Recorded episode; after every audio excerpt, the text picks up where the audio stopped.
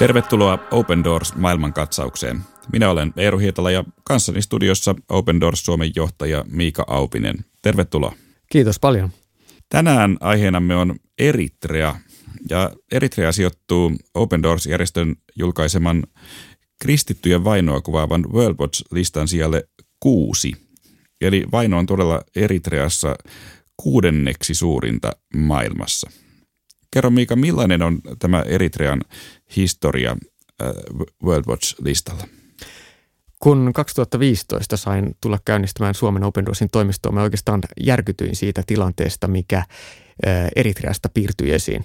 Tutustuin silloin World Watch-listaan ja, ja Eritrea oli silloin viiden kristityille vaikeimman maan joukossa. Vuonna 2016 peräti sijalla kolme. Ja se johtuu siitä, että Eritreassa on vuosikausia poikkeuksellisen väkivaltaisesti kidutettu ja vangittu pitkiksi, ää, siis yli kymmeneksi vuodeksi kristillisten seurakuntien pastoreita ilman minkäänlaista virallista oikeudenkäyntiä. Niin Eritreahan sijaitsee aivan Etiopian vieressä Punaisen meren rannalla. Ja Eritrea ja Etiopia, ne ovat paitsi sotineet keskenään pitkään, mutta niillä on myös pitkä yhteinen historia ja tämän historian ansiosta Eritreakin on valtaosin tai hyvin pitkälti ehkä 50, 50 kristitty maa. Sen takia tuntuu hyvin oudolta, että tällainen maa, jolla on näin pitkä kristillinen historia, on kuudenneksi huonoin paikka kristityille. Ju, juuri näin. Joo, tämä on ihan oikea, oikea havainto ja sama, sama itsekin yllätyin. Ähm, tässä, tässä tosiaan, niin kuin totesit, Eritrean noin 5,4 miljoonan väestöstä, noin Suomen kokoinen väestöltään oleva pieni valtio Etiopian kyljessä – oli osa Etiopia vuodesta 1952 YK julistuksella ja itsenäistyi sitten 1991 omaksi valtiokseen, mutta jakaa sen Etiopian ortodoksikirkon historian, josta viime viikon jaksossa puhuttiinkin Open Doors maailmankatsauksessa. Eli Etiopian pitkän historian omaava, hyvin vahva ja omalaatuiseksi kehittynyt, teologialtaan kehittynyt ortodoksikirkko on myös se, joka pitää hyvin pitkälti kristillistä valtaa Eritreassa. Eritrean ortodoksinen kirkko ja valtio limittyvät hyvin pitkälti yhteen. Ikävä kyllä. Millaista valtaa valtio tässä ortodoksikirkossa käyttää?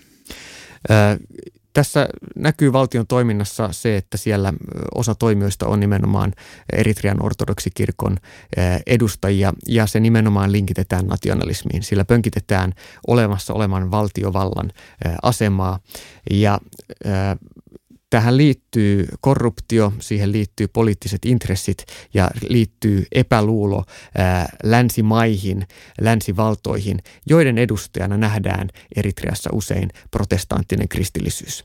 Ja tämä luo mielenkiintoisen tilanteen myös Eritreassa siihen, että kun yksittäisen eritrealaisen kanssa keskustelee ää, siellä olevasta ää, kristittyihin kohdistuvasta vainosta, niin joidenkin ää, Eritrean ortodoksikirkon edustajien mukaan kristittyihin hädintuskin kohdistuu vainoa. Joidenkin kristittyjen mukaan, jotka kuuluvat esimerkiksi protestantsiin kirkkokuntiin, he voivat kertoa kymmeniä tapauksia raasta väkivallasta, murhista ja, ja keskeisten kristillisten pastoreiden ja toimijoiden katoamisista tai vangitsemisista. Kuvaili hieman tätä Eritrean hallintoa. Minkälainen hallinto siellä pitää valtaa? Käytännössä kyseessä on diktatuuri, presidentin johtama yksi puolueinen tasavalta. Eli presidentti Isaias Aferverki tuli, tuli valtaan nimenomaan tämän itsenäistymiskapinaliikkeen myötä 1991 ja, ja silloin Eritrea irtaantui Etiopiasta. Ja tämän valta-asemansa sementoimiseksi hän on myös ottanut ää, tämän ää, ortodoksikirkon ikään kuin tällaiseksi nationalistiseksi ää, aseeksi ää, muita tahoja kohtaan. Eli tilanne on hyvin valitettavan politisoitunut ja näin ollen kristilliset kirkot joutuvat tämän niin kuin poliittisen ää, diktatuurin ää, kanssa taistelemaan. Eli tässä on, tässä on niin kuin, jälleen kerran sekoittunut vahvasti valtapyrkimystä ja politiikkaa. Niin uude, uudemmat protestanttiset seurakunnat ovat siis lähes mahdottomassa tilanteessa Eritreassa. No mitä tapahtuu, jos äh, esimerkiksi ortodoksi kirkon edustaja arvostelee hallitusta? Onko se millään tavalla mahdollista? Ei. Eli niin kauan kuin ortodoksi kirkko myötäilee äh, Eritrean hallintoa, niin heillä on äh, hyvin vahva oikeus toimia. Mutta sikäli kun, kuten Abune Antonius, Eritrean ortodoksi kirkon patriarkka aikoinaan kritisoi laajasti myös YK on tiedossa olevaa Eritrean ihmisoikeustilannetta ja, ja valtion toimia, niin hän joutui kotiarestiin ja myöhemmin pidätetyksi. Eli minkälainen valtiovallan arvostelu Eritreassa ei tule kyseeseen. No maassa kuitenkin todella toimii näitä esimerkiksi protestanttisia ja muitakin seurakuntia kovassa paineessa. Mitä nämä seurakunnat ovat ja miten paljon niillä on seurakuntalaisia? Yhteensä kristittyjä on noin 2,5 miljoonaa. Valtaosa heistä kuuluu ortodoksikirkkoon, mutta satoja tuhansia kristittyjä kuuluu myös näihin erilaisiin pääsääntöisesti vapaa-suuntien seurakuntiin. Full Gospel Church, Southwest Gull Gospel Church, Massava Rema kirkko, moninaisia kirkkokuntia, joiden pastoreita ja, ja johtajia on pidätetty ja esimerkiksi suljettu yli kymmeneksi vuodeksi merikontteihin syytettynä valtiovastaisesta toiminnasta. Eli, eli pelkkä kristillisen seurakunnan johtaminen voi johtaa ilman oikeudenkäyntiä pidätykseen ja sulkemiseen merikontteihin tässä siis se kiteytetysti se, miten, miten väkivalta ilmenee, miten se toimii ja minkälaisia seurakuntia siellä, siellä on. Eli monilla on näky evankeliumin eteenpäin viemisestä, eritrealaisten tavoittamisesta, Kristuksen evankeliumilla, Jeesuksen syntien sovituksesta kertominen motivoi heitä jakamaan evankeliumia. Mutta näin tehdessään he voivat ajautua tilanteeseen, jossa heidät todella pidätetään ja vajennetaan. Eli kohtelu on aivan poikkeuksellisen julmaa. Voitko Miika kertoa jonkun tarinan, mikä tätä kuvastaisi? Mua on puhutellut erään eritrealaisen kristityn Peterin tarina, josta on myös kerrottu videolla Open Doorsin nettisivuilla opendoors.fi kautta Eritrea. Peter kristittynä pidätettiin hänen kristillisen toimintansa takia ja hän oli yhteensä kuusi vuotta vankeudessa. Näistä vankeusvuosista viiden kuukauden ajan häntä pidettiin tällaisesta, tällaisessa arkun tyylisessä kapeassa tilassa, jossa hän käytännössä ei pystynyt edes liikuttamaan jäseniään. Ja sen jälkeen, kun hänet siitä vapautettiin, hän hädin tuskin pystyi kävelemään, liikuttamaan jalkoja. Hän oli käytännössä halvaantunut. Mutta sen sijaan, että hän olisi siitä vapautettu helpompiin oloihin, hänet suljettiin pimeään maakuoppaan, jossa seuraavat kuusi kuukautta häntä edelleen eristyksessä pidettiin niin, että sen pimeyden keskellä hän käytännössä sokeutui, kun hänet sieltä sitten päivänvalon nostettiin. Peter sen jälkeen ja näiden kidutusten aikana vaadittiin kirjoittamaan, allekirjoittamaan sitoumus, jossa hän sitoutuisi olemaan puhumatta Jeesuksesta ja osallistumatta kristittyjen kokoontumiseen. Peter kieltäytyi tämmöistä paperia allekirjoittamasta ja sen takia hän joutui tämän kohtelun kohteeksi ja kuusi vuotta elämästään vietti vankeudessa, kunnes sitten eräänä päivänä tarjoutui mahdollisuus paeta ja hän pakeni kahden vankitoverinsa kanssa Eritrean hirmuhallinnon vankeudesta ja joutui kulkemaan loppuviimeksi 200 kilometriä ja pääsi, sitten pakolaisleiriin, josta vihdoin pystyi anomaan turvaa.